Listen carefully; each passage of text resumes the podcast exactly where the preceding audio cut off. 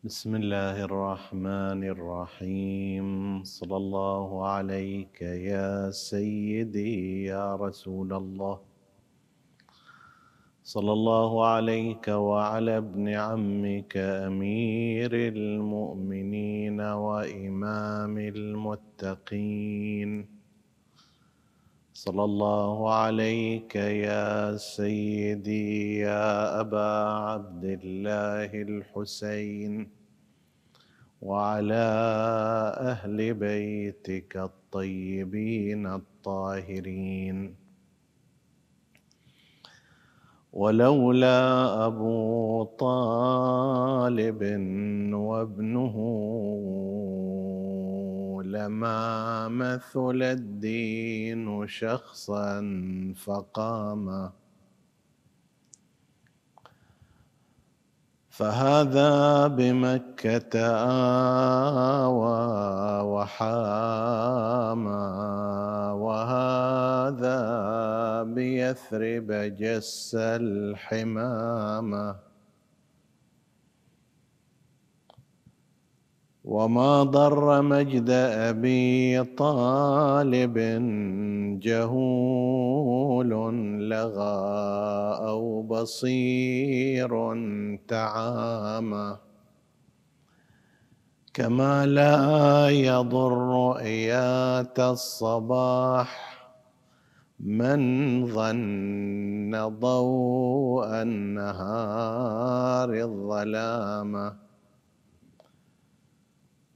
فلله فلله ذا فاتحا للهدى ولله ذا للمعالي ختاما. السلام عليكم أيها الإخوة المؤمنون أيتها الأخوات المؤمنات ورحمة الله وبركاته. حديثنا يتناول شيئا من شخصيه وايمان أبي طالب بن عبد المطلب. عليهما السلام. في مناسبه ذكرى رحيله عن هذه عن هذه الدنيا كما عليه الرواية أنها كانت في الثلث الأول من شهر رمضان.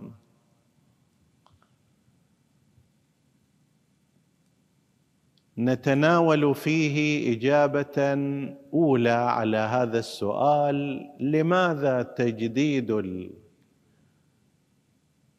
القضية والجواب عن موضوع تاريخي هو إيمان أبي طالب. أليس في حاضرنا من القضايا ما يكفي؟ ثم إنها قضية تاريخية انتهت. والجواب على ذلك باختصار.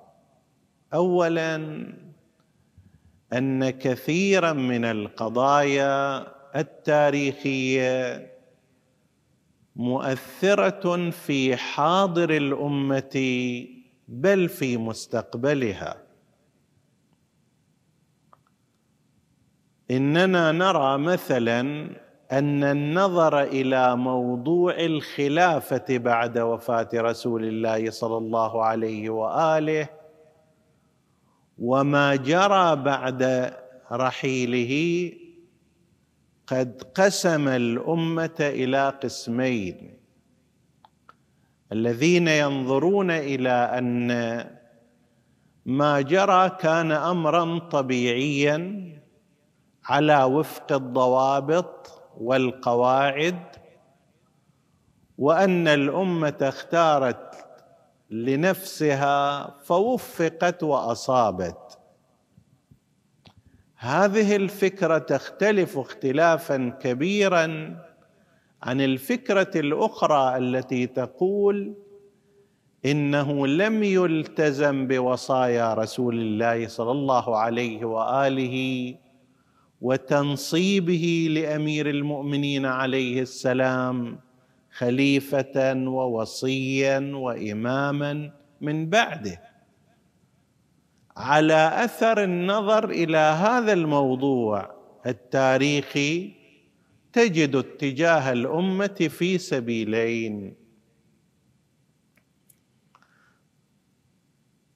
إن نهضة الحسين عليه السلام قضية ولكن عندما يختلف الناس حولها في النظر إليها تجد أن قسما من الناس وهم الصائبون والمصيبون يرونها أنها حركة إصلاح للوقوف أمام تيار الفساد في الأمة وأنها كانت عملية إنقاذ للدين والشريعة. وأنها حصل من ورائها خير كثير إلى يومنا هذا. في المقابل هناك من يرى أنها حركة من حركات التمرد على خلافة في رأيهم شرعية وأنها لم تحقق شيئا نافعا للأمة. فالحسين قتل وانشقت الأمة وإلى غير ذلك. هذه قضية تاريخية عندما تختلف وجهة النظر إليها تجد أن الناس يتأثرون بها في حاضرهم. كذلك قضية إيمان أبي طالب وشخصيته ليست من القضايا التاريخية التي لا تؤثر في حاضر الأمة. هذا اولا. وثانيا فإن الاتجاه الاموي عندما استعصى عليه في العصور الحديثة أن يشتم أمير المؤمنين عليه السلام وأن ينبزه وأن يلعن كما كان يفعل في عصوره الأولى أيام الأمويين في أيام الأمويين. الآن لا يستطيع ذلك وإن كان الاتجاه قائما فقد ركز كل الحملة على أبي طالب والده نكاية به وفي كل موضع بمناسبة وبغير مناسبة يستجلب هذه القضية ويذكر أن أبا طالب لم ينفعه رسول الله لأنه لم يؤمن.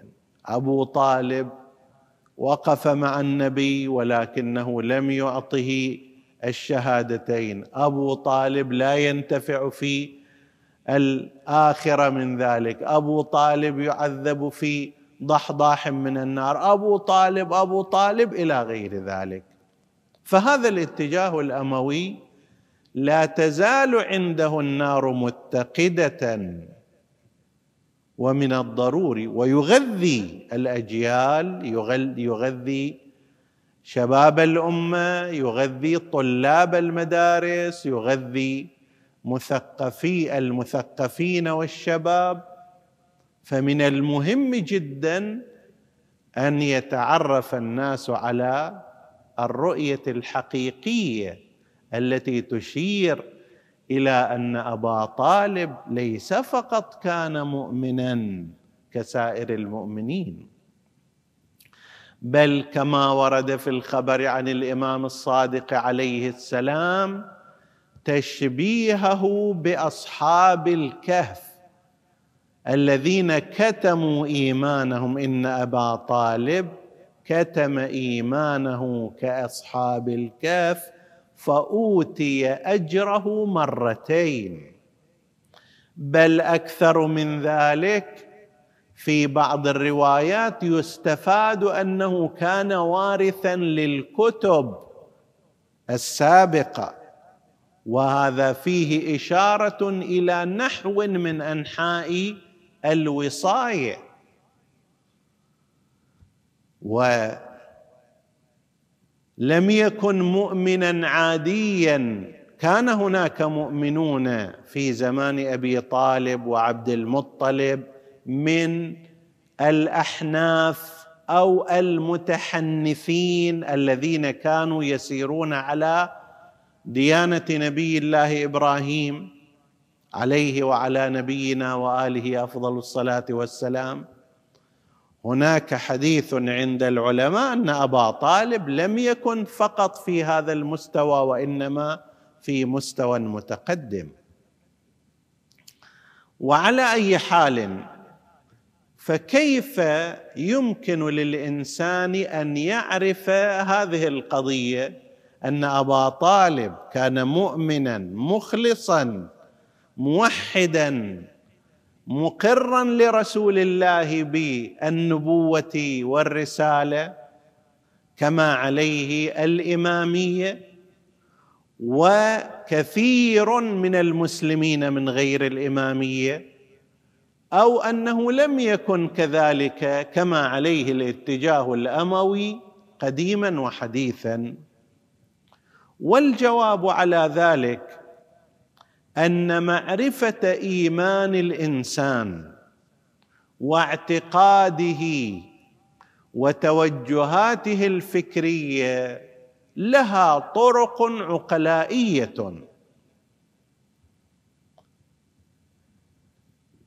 سواء كان أبا طالب أو كان أي شخص من الناس كيف نعرف أن شخصا هو مؤمن بالإسلام أو غير مؤمن؟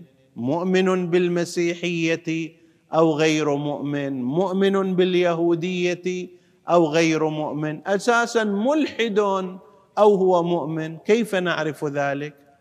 لا يحتاج إلى علم الغيب وإنما هناك خطوات وطرق عقلائية يتعامل معها العقلاء فيتعرفون على إيمان هذا وكفر ذاك.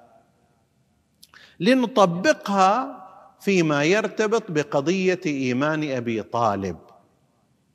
بعيدا عن موضوع الروايات الكثيرة المتضافرة المتواترة معنا في هذا الجانب.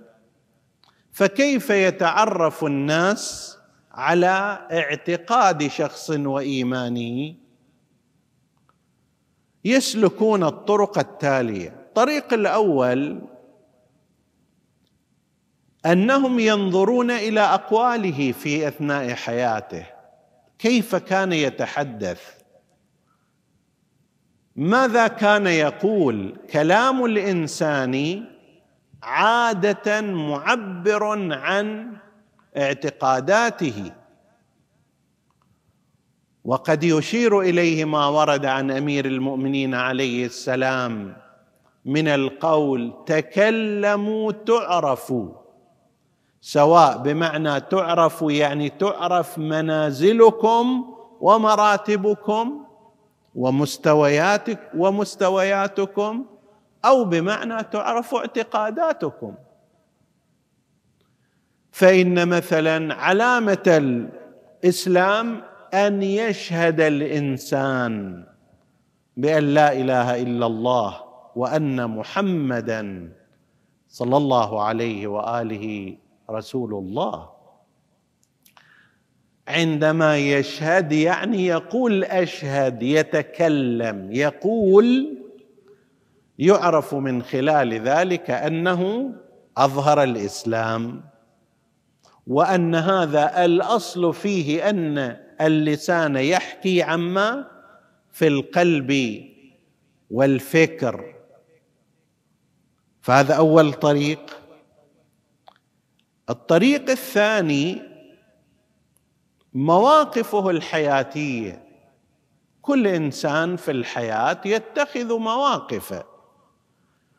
فهذا الممثل الفلاني مواقفه مواقف العبث الغناء والرقص وما شابه ذلك يعرف من خلال ذلك من خلال أعماله وسيرته ومواقفه أنه اتخذ الحياة لهوا ولعبا.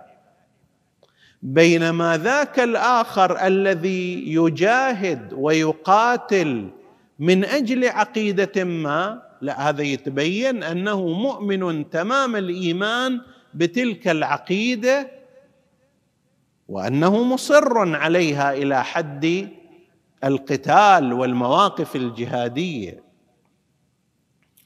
الذي ينفق من أمواله من خلال الإنفاق نحن نعلم أنه ما دام يرجو لقاء الله سبحانه وتعالى ولا يبحث عن الشهرة والسمعة والإعلام والدعاية والإسم يتبين أن هذا إنسان يصدق بالآخرة وبوعد الله بالجنة للمنفقين.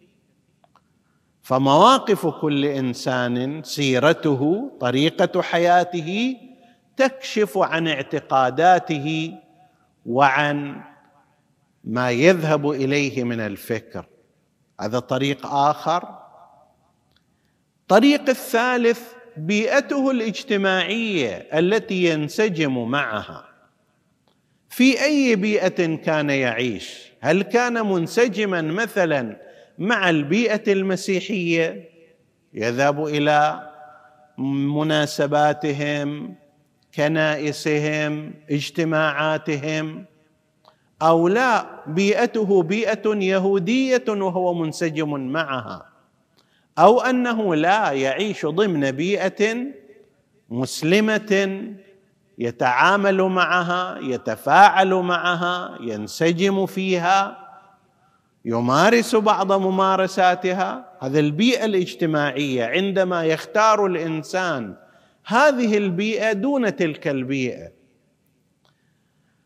عندما يسافر مثلا الشخص من بلده المعتاد إلى بلاد الغرب وفيها بيئات مختلفة بيئات منحلة وبيئات عابثة وبيئات يهودية وبيئات مسيحية وبيئات ملحدة نجد أن فلانا عندما سافر من بلده ذهب إلى بيئة مسلمة متدينة أصبح جزءا منها يعيش معهم. هذا كاشف في الحالة الطبيعية عن أنه إنسان مسلم. هذا أمر ثالث. وأمر رابع هو كلام أهله وأسرته والعارفين به عن اعتقاداته. أهل كل إنسان عادة يعرفون بتوجهات الإنسان ولذلك عادة يسأل الناس من أهل الشخص والقريبين من حول أحوال الشخص. زيد أراد أن يتقدم لخطبة امرأة أهل المرأة عادة يسألون عنه يسألون عنه في الدوائر القريبة. أهله أصدقائه بنو عمومته. هؤلاء يسألون كيف هذا الشخص يصلي لا يصلي متدين غير متدين. وإذا انتفت التهمة عادة يقبلون كلامهم فيه. هذه طرق معتادة لمعرفة أي شخص. خلينا نجي نطبقها فيما يرتبط بشخصية أبي طالب عليه السلام. ماذا كانت أقوال أبي طالب؟ الجميل في الأمر أن أبا طالب خلف من الشعر شيئا كثيرا جدا وكان شعره قويا وغزيرا وهذا قل أن يجتمع. قل أن يجتمع للشعراء أن يكون غزيرا في النظم وقويا فيه أيضا. أبو طالب كان هكذا حتى لقد قال بعض المؤلفين إنه كان لأبي طالب نحو من أربعة آلاف قصيدة. وهذا عدد كبير جدا يعتبر. في هذه القصائد وكثير منها قوي وجيد يلوح عليه البلاغة والقوة فيها إلى ما شاء الله من الإقرار بنبوة رسول الله صلى الله عليه وآله وبإيمانه به وباعتقاده برسالته. وقد بقيت هذه القصائد. ولهذا أيضا أمرنا كما ورد في أخبار عن المعصومين عليه السلام عليهم السلام بأن نحفظ شعر أبي طالب فإنه كان على دين الله. فمن ذلك قوله الرائع والله لن يصلوا إليك بجمعهم. يخاطب ابن أخيه النبي محمدا صلى الله عليه وآله. والله لن يصلوا إليك بجمعهم. حتى أوسد في التراب دفينا ودعوتني وعلمت أنك ناصحي ولقد صدقت وكنت ثم أمينا ولقد علمت بأن دين محمد من خير أديان البرية دينا. هذا الشعر هذه القصيدة الطويلة التي أخذنا منها بعض الأبيات طافحة بمعاني الإيمان القوي والإقرار بشهادة أن لا إله إلا الله وأن ابن أخيه رسول الله صلى الله عليه وآله وأنك انت دعوتني في ذلك وأنت صادق وأنا أعلم أن هذا الدين هو خير أديان البرية دينا. وهكذا عندما خاطب ملك الحبشة يخاطبه يقول إنا وجدنا محمدا كموسى نبيا خط في أول الكتب كما أن موسى ابن عمران كان نبيا من الأنبياء فإن رسول الله صلى الله عليه وآله أيضا هو من أولئك الأنبياء العظام الذين أرسلهم الله سبحانه وتعالى. يقول ليعلم خيار الناس أن محمدا وزير لموسى والمسيح ابن مريم أتانا بهدي مثل ما أتيا به فكل بأمر الله يهدي ويعصمي وإنكم تتلونه في كتابكم بصدق حديث لا حديث المبرجم. والشعر مشهور بين الناس يقرأ عادة لقد أكرم الله النبي محمدا فأكرم خلق الله في الناس أحمد وشق له من اسمه ليجله فذو العرش محمود وهذا محمد. اللهم صل على محمد وآل محمد.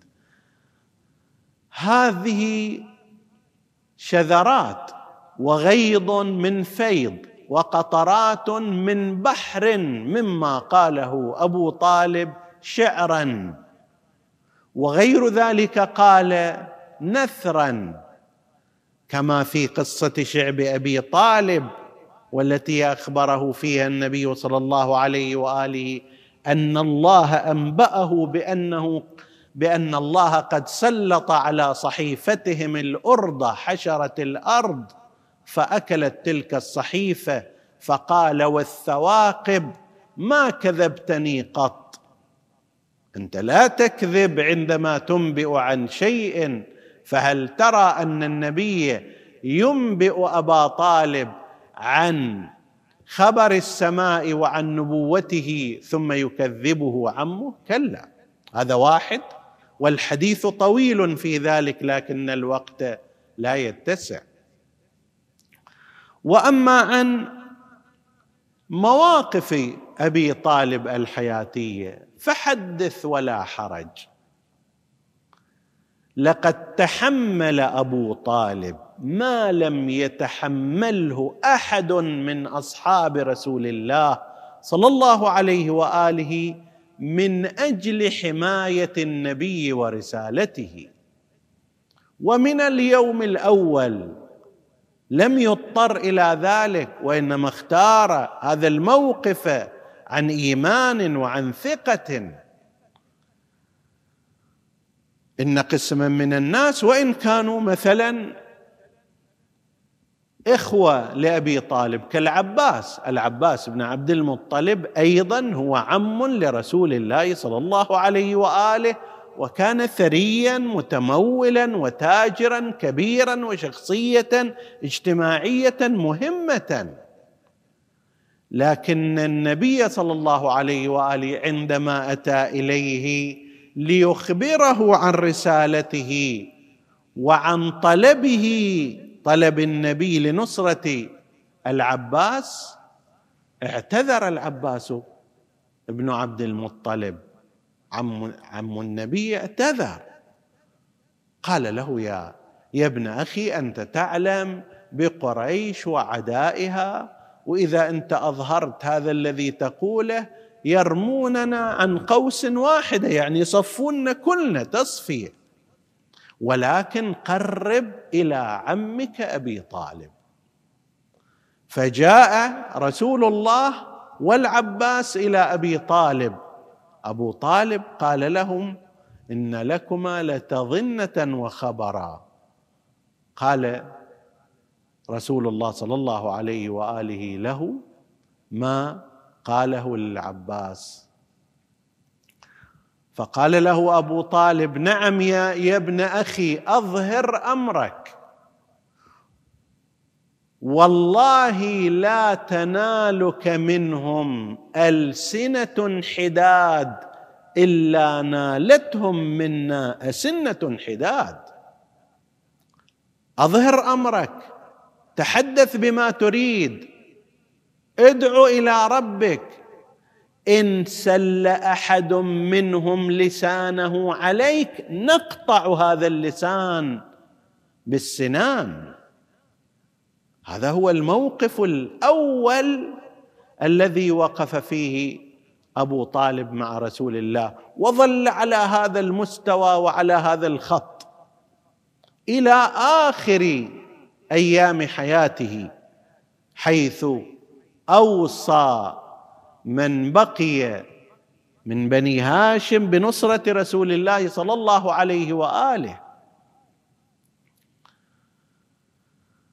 مواقف أبي طالب المتعدده والكثيره بل أمره آمر ابنه جعفر أن يصلي إلى جانب رسول الله صلى الله عليه وآله وآمر ابنه عليا عليه السلام أن يكون معه بل قدمهما في مواضع القتل والاغتيال.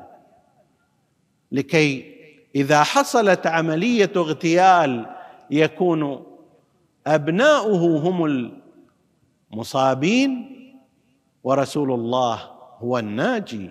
هل رأيت احدا بهذا المستوى من الفداء؟ ومع ذلك نقول إنه لم يؤمن ولم يسلم ولم ولم. إنها شنشنة نعرفها من أخزم بيئته الاجتماعية التي عاش فيها. كان في أول الأمر قبل بعثة رسول الله سيد قريش بلا منازع شيخ البطحاء. وما ساد فقير قريشا ولكن سادها أبو طالب ولم يكن من التجار وأهل الثراء لقوة شخصيته وحسن تدبيره. فكان أبو طالب هكذا لما أظهر رسول الله بعثته وآمن به أبو طالب والصفوه المخلصه من بني هاشم رأى أبو طالب أن سياسة الدفاع عن رسول الله صلى الله عليه وآله تقتضي كتمان أمره. وهذا هو الذي حصل. وبقي في هذه البيئة الاجتماعية المؤمنة حتى لما فرض عليهم الحصار كان معهم وكانوا معه وكان شعب أبي طالب هو حاضنة المسلمين الذين فرض عليهم الحصار في الطعام والكساء والشراب وما شابه ذلك. فكان يكون معهم ويذهب ويجيء معهم إلى أن توفي أبو طالب في ذلك الشعب بعد ثلاث سنوات. وبعد أن أثر فيه وفيهم الجوع والعطش وقضوا نحو ألف يوم من الزمان في تلك الظروف الصعبة. فبيئته الاجتماعية كانت هكذا. كلام أهله عنه ولا سيما وهم معصومون. فإن عليا أمير المؤمنين عليه السلام فيما روي عنه وسائر الأئمة أيضا روي عنهم هذا المعنى أنه لو وزن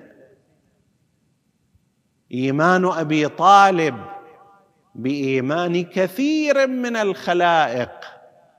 لرجح إن لم يكن الخلائق. لرجح إيمانه على إيمانهم. والإمام أمير المؤمنين هنا ليس في مقام المجاملة.